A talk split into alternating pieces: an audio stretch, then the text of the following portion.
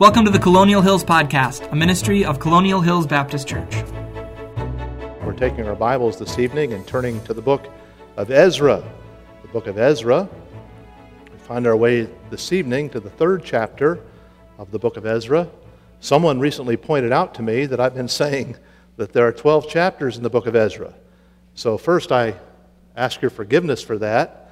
And second, I encourage you, anytime you catch me in an error, as I'm sharing God's word, feel free to let me know. Um, those who speak often make errors often. So I wish I could write two more chapters to the book of Ezra, but I don't think the Lord will give me that kind of authority. We're going to stick with the fact that there are 10 chapters to the book of Ezra. The first six chapters of the book of Ezra are about building the house of God as the children of God come back with Zerubbabel and reestablish the temple and its worship. The last chapters of the book of Ezra are about building a heart for God as the Lord uses men of God, Ezra in particular, to bring about revival in the nation of Israel. We're opening our Bibles this evening to the book of Ezra, the third chapter, and as we do so, we ought to be mindful that from the time of man's creation, people have gathered together to worship God. The Old Testament contains a robust record, really, of religious observation on behalf of God's people as they gathered together before Jehovah God. And I'm mindful even that as we meet this evening, more and more Americans are vacating the house of the Lord. The remembrance of the resurrection on the Lord's day has been forgotten by many. And so, sadly, statisticians confirm what we already fear. Fewer and fewer people are identifying with the people of God in this country. And by the way, as we see social upheaval, we see political confusion, it shouldn't be a real surprise to those who watch societal indicators as we discover we're living in a nation that's increasingly pagan. Over the past several years, since 1972, only 5% of the people in America claim no religious affiliation. In 2018, that number had ballooned to 23% of the people in America. And let me just suggest from the outset tonight, even before reading our text, that the idol of recreation has pushed away for most people any obligation to service for the Lord on the Lord's Day. In fact, a generation ago, John Henry Jowett, who was considered the greatest preacher in the English language in the early 1900s, Jowett said, Were a man from Mars to observe us from his space platform, the most obvious evidence he would have that there are Christians on this planet would be their gathering on the first day of the week at some appointed place and time. Indeed, should he back away from Earth in his anti time machine and begin to scan our past history, he would find that Christians have always assembled, whether in private homes or under the dome of some lofty cathedral in an open field on the first day of the week. We're opening our Bibles this evening to an Old Testament passage with New Testament relevance as we open this evening to Ezekiel. And the third chapter, the title of this evening's message, comes from a phrase that we find in Ezekiel chapter 3 and verse 1 as we read And when the seventh month was come, and the children of Israel were in the cities, the people gathered themselves together as one man to Jerusalem. Then stood up Jeshua, the son of Jozadak, and his brethren, the priest, and Zerubbabel, the son of Shealtiel, and his brethren, and builded the altar of the God of Israel to offer burnt offerings thereon, as it's written in the law of Moses, the man of God. And they set the altar upon his basis, for fear was upon them because of the people of those countries, and they offered burnt offerings thereon unto the Lord, even burnt offerings morning and evening. They kept also the Feast of the Tabernacles, as it is written, and offered the daily burnt offerings by number, according to the custom, as the duty of every day required. And afterward offered the continual burnt offering, both of the new moons and all the set feasts of the Lord that were consecrated, and of every one that willingly offered a freewill offering unto the Lord. From the first day of the seventh month began they to offer burnt offerings unto the Lord. But the foundation of the temple of the Lord was not yet laid. We look this evening at the theme The people gathered. The people gathered. Let's ask the Lord to bless as we look into His Word. Now, Father, I pray that from this passage, though obscure to most, we'd find modern relevance and application. That we would be confirmed in the faith and that we would stand strong in a time of great confusion. That we would be as they of old who would gather before the Lord with the expectation of your blessing. And so bless this service and bless your considera- this consideration of your word. And we'll thank you for it, for it's in Christ's name we pray.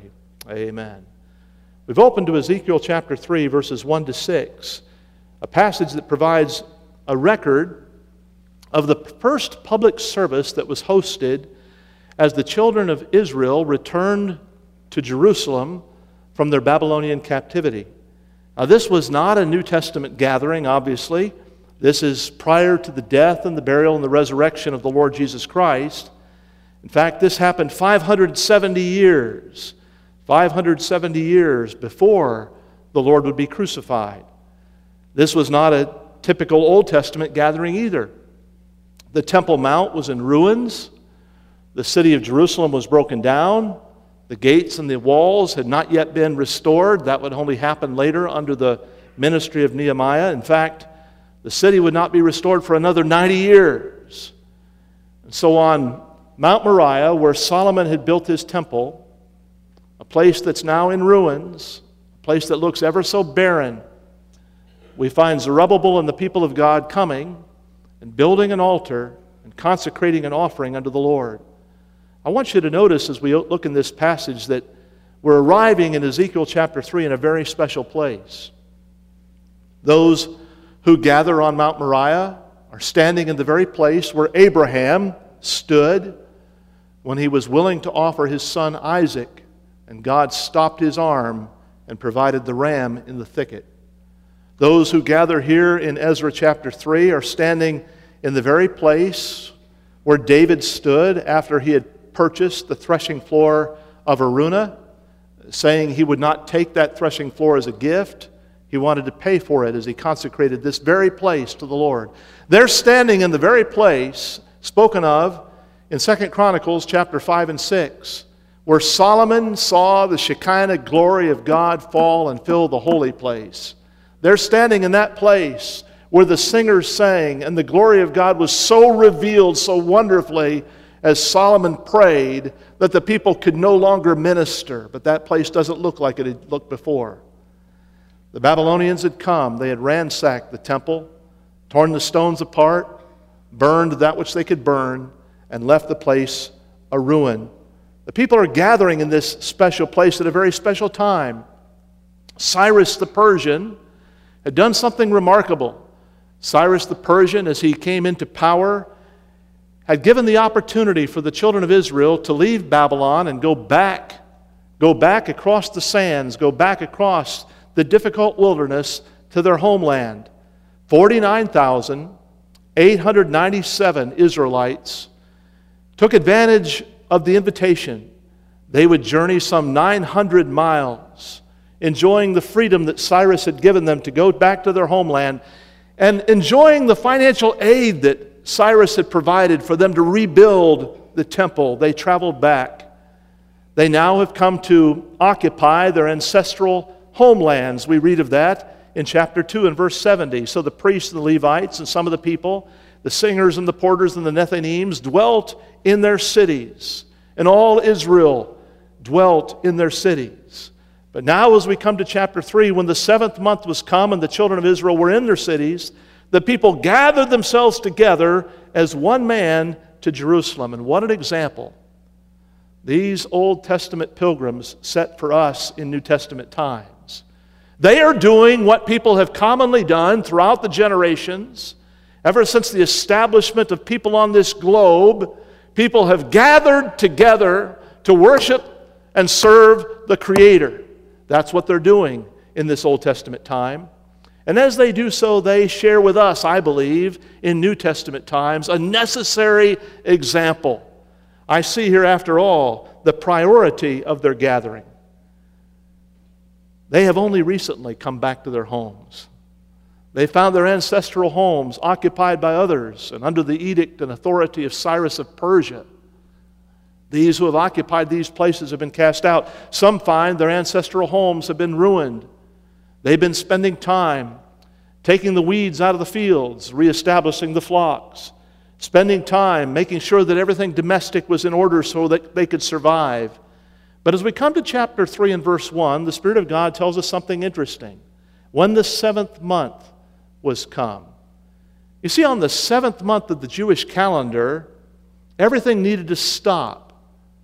The seventh month of the Jewish calendar was filled with religious observation. It was on the seventh month of the Jewish calendar that the Day of Atonement, that sacred day, in which the high priest had once gone into the Holy of Holies with the blood of the covenant to apply, it was in the seventh month that that day was observed.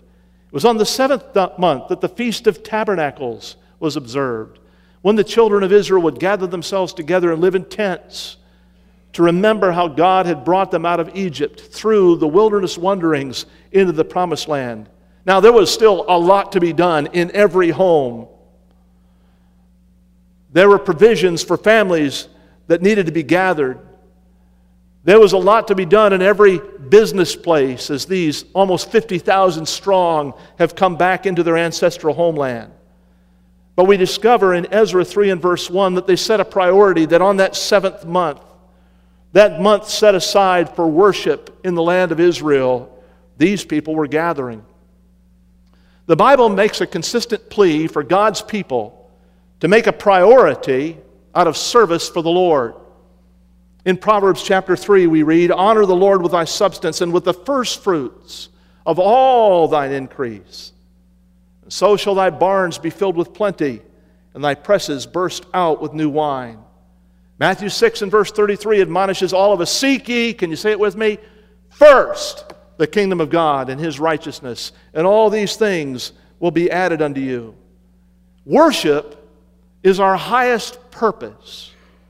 When we gather together, whether it be a Sunday evening, a Sunday morning, a Wednesday night, anytime God's people gather together, we have a little bit of heaven on earth. For heaven will be a place where God's people gather regularly. When we gather together as God's people collectively to praise the God who has redeemed us, to fellowship with brothers and sisters that we've come to love in Christ, when we gather together to give glory to God and receive the joy of His grace in abundance, we're about our highest purpose for the highest purpose of man is to worship God. These who gathered in this Old Testament time made it a priority.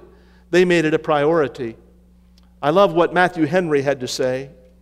Matthew Henry, such a godly Puritan, that Spurgeon would say every person ought to read Matthew Henry's commentary on the Bible on his knees. Matthew Henry said, Though they had newly come to their cities and had their hands full of business there, to provide necessaries for themselves and their families, which might have excused them from attending on God's altar till the hurry was a little over, as many foolishly put off their coming to the communion till they've settled in the world. Yet such was their zeal for religion now that they newly come from under correction for their irreligion, that they left all their business in the country to attend God's altar, and which is strange, in this pious zeal they were all of a mind, they came as one man. And then said Matthew Henry, let worldly business be postponed to the business of religion and it will prosper the better. These are setting examples in the Old Testament times upon, or for us, upon whom the ends of the age have come. Examples of making a priority that I'll serve God first.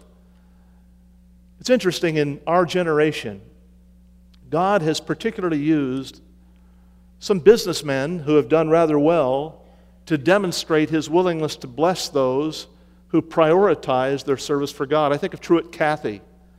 And who doesn't like a Chick fil A sandwich, right? And I love seeing those even billboards on the highways as you go by a Chick fil A exit, and it will say, not open on Sunday. They've done pretty well with that. I love the story of the Green family and Hobby Lobby. Their willingness to say, while people are out there looking for crafts and things for their home on the Lord's Day, it's still the Lord's Day and we won't open the doors. But I've got a better story. I have a friend, his name was Dave. He graduated as a PhD in education from the University of Pennsylvania. He went to New England and became a college president for many years. In fact, when he became the president of this small college, there were fewer than 400 students, and when he left that particular task, there were over 3,000. He built buildings and saw blessings, and then came the time when he was nearing retirement, and the state canned him.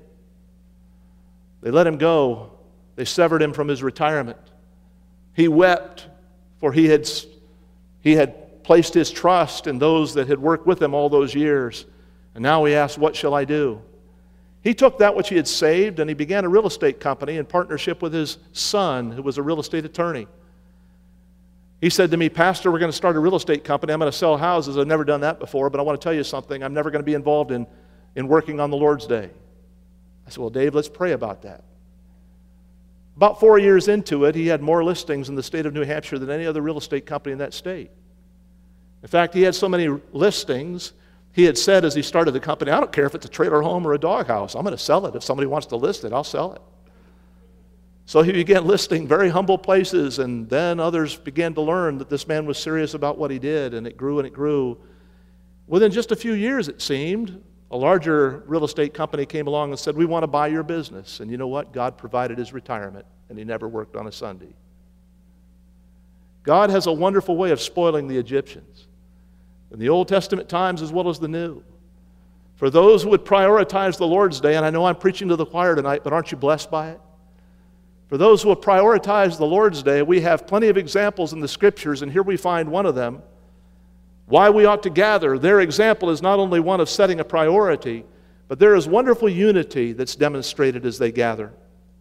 Chapter 3 and verse 1 says, They gathered as one man now, God required the men of Israel to go up to Jerusalem three times a year. In Exodus 23 and verse 14, in no uncertain terms, they are told that on the Passover and at the Feast of Tabernacles, at Pentecost, they were expected to be in their place in Jerusalem.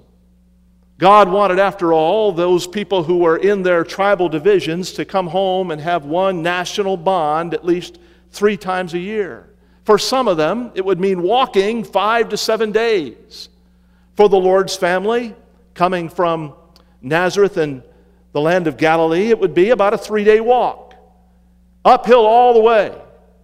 And as they walked to Jerusalem, they walked and they sang a song of unity. One of the Ascension Psalms is one of my favorites, the 133rd. Behold, how good and pleasant it is for brethren to dwell together in unity.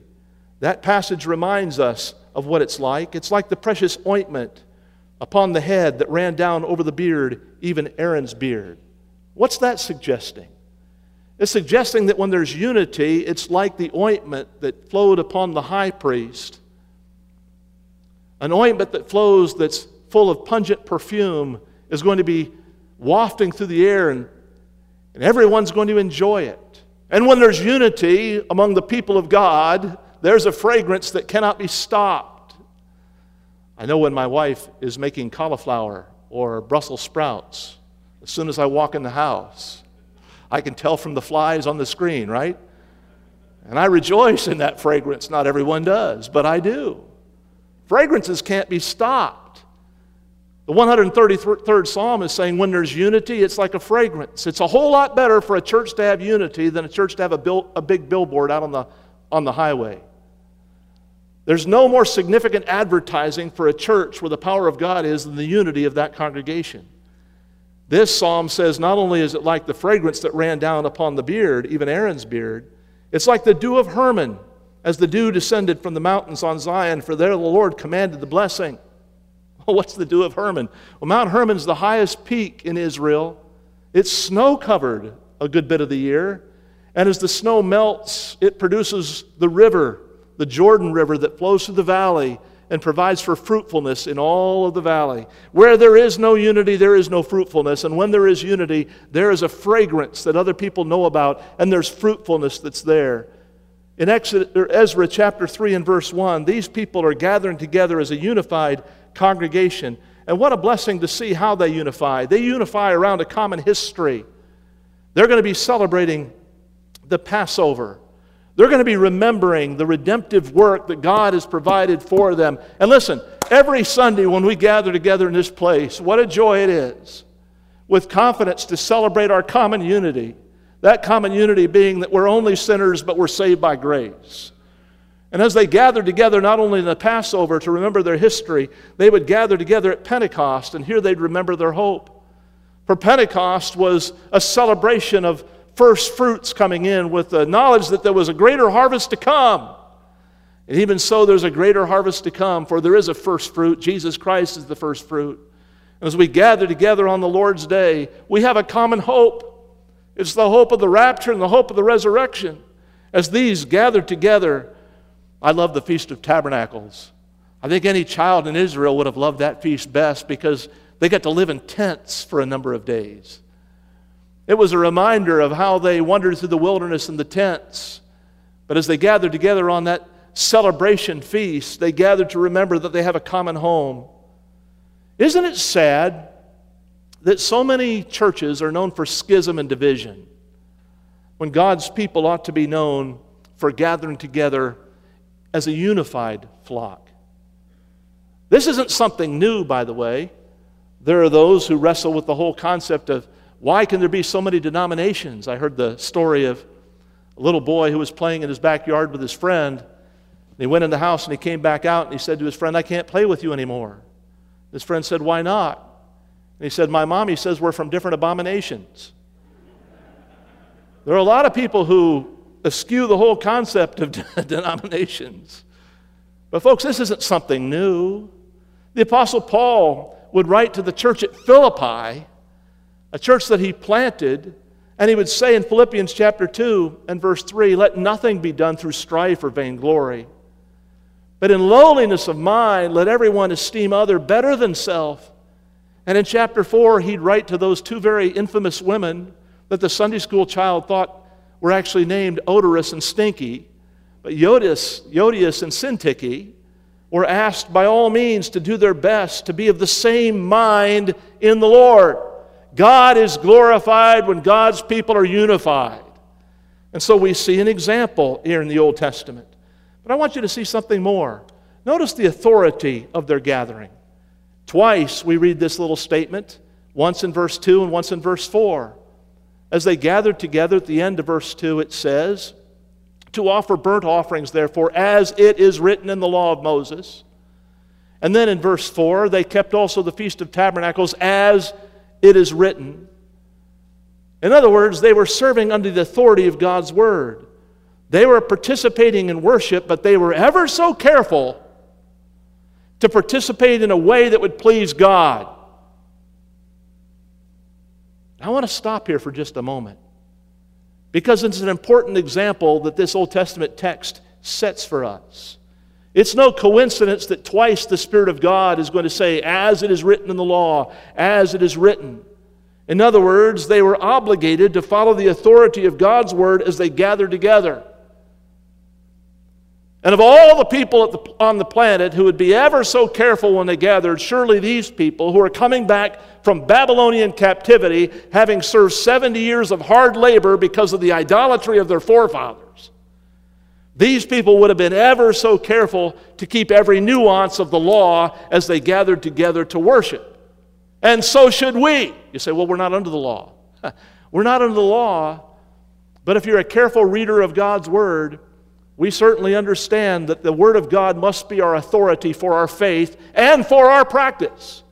In other words, as God's people gather, there are some expectations that God has of us. We are to make a joyful noise to the Lord, we're to sing. We're to lift up our hearts in prayer to the Lord as we gather together. No accident that we start our Sunday morning service and Sunday evening service in prayer. We're to be listening to and gaining knowledge of God's Word as it's applied to our hearts. The Word of God says, Till I come, give exhortation, or give, give attention rather to doctrine, to exhortation. Give attention to the matter of sharing God's Word and exhorting from it. We're to gather around the Lord's table. These are consequential considerations. When we come together as a church family to gather in worship, it's not just a matter of what I like. It's a matter of what does God desire of me? After all, it's dangerous. It's dangerous to worship the right God the wrong way. We ought to be aware of that. Take your Bibles for just a moment and go back with me to the book of Exodus, chapter 32. Exodus chapter 32. In Exodus chapter 32, we discover the children of God worshiping the right God, Jehovah, the wrong way. And my, what danger they fell prey to. In Exodus chapter 32, you'll remember the story how that Moses was on the mountain receiving the commandments of God. And in verse 1, and when the people saw that Moses delayed to come down out of the mount, the people gathered themselves together unto Aaron and said unto him, Up, make us gods which shall go before us. For as for this Moses, the man that brought us up out of the land of Egypt, we wot not what has become of him. He's disappeared. And verse 3 And all the people broke off the golden earrings which were in their ears and brought them unto Aaron. And in verse 4, he received them out of their hand and fashioned it with a graving tool after he had made a molten calf. And they said, These be thy gods, O Israel, which brought thee up out of the land of Egypt. When Aaron saw it, he built an altar before it, and Aaron made proclamation. And what did he say? Tomorrow is a feast to Jehovah. The word Lord there is Jehovah. They're worshiping the right God. Listen, but they're worshiping the right God the wrong way. And if you remember the story, as Moses comes down from the mountain, he hears music accompanying their worship. And the question of those who accompany Moses is it a war? Moses says, No, it's not a war, but the cacophony of noise that comes out of the camp might well be a war. And you recall that God goes through the camp of Israel, and before it's over, 1 Corinthians chapter 10 tells us 23,000 people would die because they worshiped the right God the wrong way. God wasn't interested in their imitating the world round about them. God wasn't interested in their worship that looked ever so familiar to the pagan cultures that were round about them in the wilderness. And because he was not interested in that kind of worship, 23,000 people would die. Take your Bibles and go with me for just a moment over to the book of Leviticus. The book of Leviticus. You remember the story from Sunday school times in Leviticus chapter 10 how that the sons of Aaron, Nadab and Abihu, in Leviticus chapter 10, Nadab and Abihu, the sons of Aaron, took either of them his censer and put fire therein and put incense thereon and offered strange fire before the Lord, which he commanded them not. What's that? Well, even the ingredients in the incense had been prescribed by the orders of Moses. And Nadab and Abihu thought, you know, let's have just kind of a little bit of a different service. Maybe we'll put some rosemary in the incense. What harm would that do? I like rosemary, don't you? They changed the ingredients of the incense just a little bit. They offered strange fire to the Lord, and the Word of God tells us of the consequence. There went out fire, verse 2, from the Lord and devoured them, and they died before the Lord. God's not all that impressed with our innovation. God does not want us imitating the world when we worship, and He does not want us innovating new ways to worship that can attract a crowd. That's dangerous. The pages of the Old Testament are filled with testimony to that danger. And listen, when you come to Ezra chapter 3, and you can turn back there, when you come to Ezra chapter 3, of all the people on the planet who have come to understand the danger of doing worship wrongly, huh, these people who have come back from Babylon, who are setting up that altar for the first time on that heap of ruin that had one time known the Shekinah glory, you can be sure they were ever so careful how about you, New Testament believer? Does it shock you some of the things that go on under the umbrella of worship today? Is your spirit grieved to think that people with innovation and imitation of the world somehow think that they can be pleasing a holy God? When I come to the book of Ezra and see an example, I see an example here of people who had a priority but also understood the authority under which they were serving. It is senseless for us to offer worship that does not please God. It's better off staying home. What are you talking about, Pastor Phelps? Well, listen to what the Word of God says in the book of Isaiah, chapter 1 and verse 13. God says to the children of Israel, before their captivity. Bring no more vain oblations. Incense is an abomination to me, the new moons and the Sabbaths, and the calling of assemblies. I cannot. Away. It's iniquity. Even your solemn meetings. Why are you doing this? If you've forgotten who I am, if you've forgotten the sacred duty that God has given to you to obey God's word as you gather together before me, why are you doing it? He not only says that in the book of Isaiah, he says it again in the book of Amos. In Amos chapter 5, we read, I hate, God says, I despise your feast days. I will not smell in your solemn assemblies. Though you offer me burnt offerings and your meat offerings, I will not accept them, neither will I regard the peace offerings of your fat beasts. Take thou away from me the noise of thy songs. Well, I thought all music, if it's offered to God, is okay. No, no. No, no. I will not hear the melody of your viols or your violins any longer. God says, be careful. When it comes to Ezra chapter 3, I see a priority of God's people gathering. I see unity when God's people gather. I see an authority when God's people gather, and I find also there was difficulty as they gathered. After all, as they set the altar, verse 3 says, upon its bases, for fear was upon them because of the people of those countries. The enemies surrounded them. As they stood exposed on the Temple Mount, as they lit that conflagration that would allow the burnt offering to ascend up into heaven, when they gathered, it was a time of difficulty. I know for some, it's an aggravation to wear a mask. I know for others, it's a time when we say, I wonder if governmental intrusion is going to cause us as a church family to have to stand up and protest and practice our First Amendment rights. Thank the Lord for our First Amendment rights. The reality is, the church often does not prosper during times of ease and often prospers most during times of difficulty. McConville, in his commentary on the book of Ezra, makes this observation it's far more difficult to hear the message of the fragility of life and the fact of dependence on God for each succeeding breath amid the settled affluence and long life expectancy that so many in the Western world enjoy. Yet, all of our securities are ultimately illusory. Big words, but it's true. Often we fail to really carefully consider God's word when everything is easy. These people in that day were surrounded by political opposition. In chapter 4, as we arrive there, we'll discover how the Assyrians had planted their own people in a place called Samaria, and how the Samaritans there had reared up their own way of worshiping their God. And so, from Mount Moriah, as the flames ascend up, the surrounding communities that are now no longer populated by the Jewish people, but now are populated by half breeds and Assyrians. These people who are obeying God understand the risks that they're putting themselves under. Folks, I hope that we will understand that during times of difficulty, God can often be most glorified.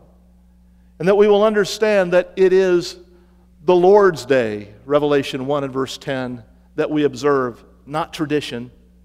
I was talking to my nephew recently. He pastors in rural West Virginia. He said something that grabbed my attention. I said, Josh, how's it going? He's enjoying his first pastorate. He's in a county with 4,500 people, has a church with about 150 people now. It was much smaller than that when he went two years ago. But he's fervent about the Lord, and the Lord is blessing. And I said, How's the ministry going? And this is what he said. He said, Well, under, Uncle Chuck, one of the biggest challenges we face is the people in our church that have given themselves to anything but church. I said, What are you talking about? He said, We have so many people in our, in our church who have put their kids into so many traveling sports leagues that it's hard to have church sometimes. He said, I've got a kid in our church in fourth grade who's got a $700 baseball bat. He said, Sunday comes, they're in Cincinnati and Columbus rather than church. They'll travel three hours, two hours to go to a sports game on Sunday, but they're not in the house of the Lord. He said, You know what I've been telling them, Uncle Chuck? I said, What's that, Josh? He said, I've been telling them, save your money of all those sports games that you're going to and all that traveling you're doing. You put all that money in the bank, you'll have plenty of money to send your kid to college when the time comes. You think they're going to get a scholarship, because that's what they're saying, Uncle Chuck. They got to get a scholarship. He said, I'm telling you, if they just saved that money, they'd have plenty of money to provide their own scholarship. And good for you. He's not thinking like a young man, he's thinking like a pastor.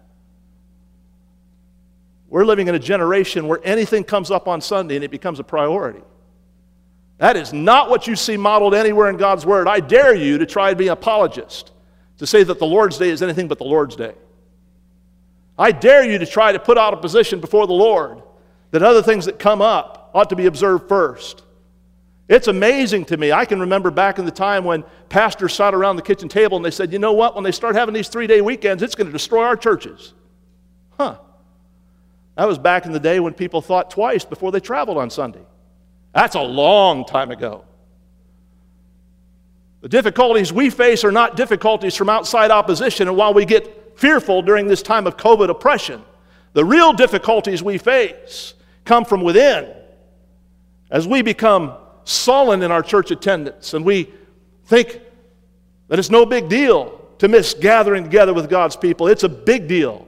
Throughout the pages of God's Word, you see example after example, like the example we're considering this evening, of those who were willing to gather even when it was difficult because they understood this was their duty to do.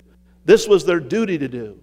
Verse 4 They kept also the Feast of the Tabernacles as it is written and they offered the daily burnt offerings by number according to the custom as the duty of every day required.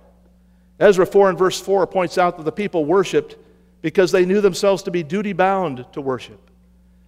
And this worship blessed duty of the people of God, this worship blessed duty of the people of God brought blessings their way.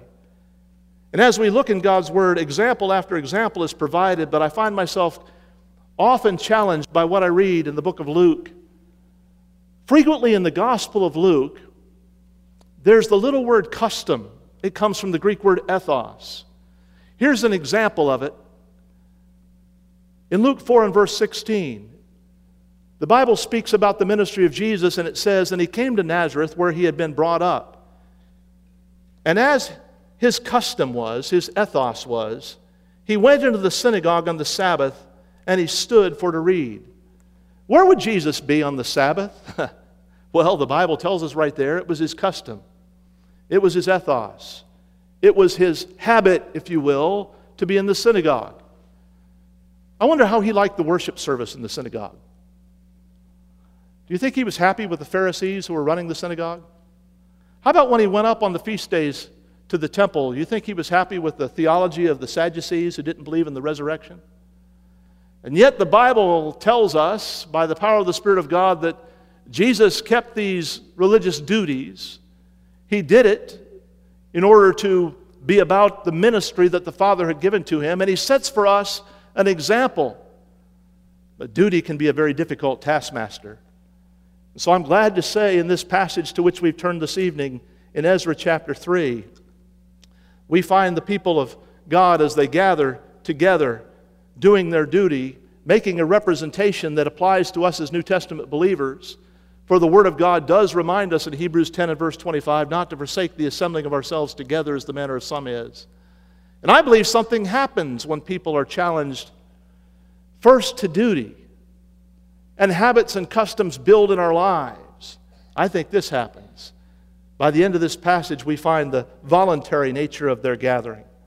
For after they had offered continual burnt offerings, verse 5, both of the new moons and all the set feasts of the Lord, after this had been consecrated, every one that willingly offered a free will offering unto the Lord is here mentioned. So inspired by this worship service that now becomes an ongoing event on the top of Mount Moriah. Those who have gathered there, whose hearts have been blessed, that service that was once duty, now for them becomes a delight. And how often that is so very true. How often we as believers need to be challenged that as we set about to build a new habit of righteousness for the Lord, the Lord blesses that habit and makes that habit a delight. They voluntarily now are seen to give. Jowett said, Were a Martian to look down on this planet, one thing that that Martian would see that would testify that Christianity is alive, is the gathering of God's people. I trust that we'll find ourselves gathering because it's a priority, that it demonstrates in our hearts a true Christian unity. As we do so, that we gather with carefulness under the authority of God. And when times are difficult, we're faithful, doing our duty because it becomes a delight as we seek to please the Lord. Thank the Lord that we have the privilege this evening. Thank the Lord for the privilege of gathering. This podcast has been a ministry of Colonial Hills Baptist Church, a church home for all people. If what you've heard has been an encouragement to you, please subscribe on iTunes, Spotify, or Google Podcasts. If you'd like to connect with Colonial or find more resources, you can find us online at colonialindy.org. You can also check us out on Facebook and Twitter. Thanks for joining us today, and we hope to see you next time on the Colonial Hills Podcast.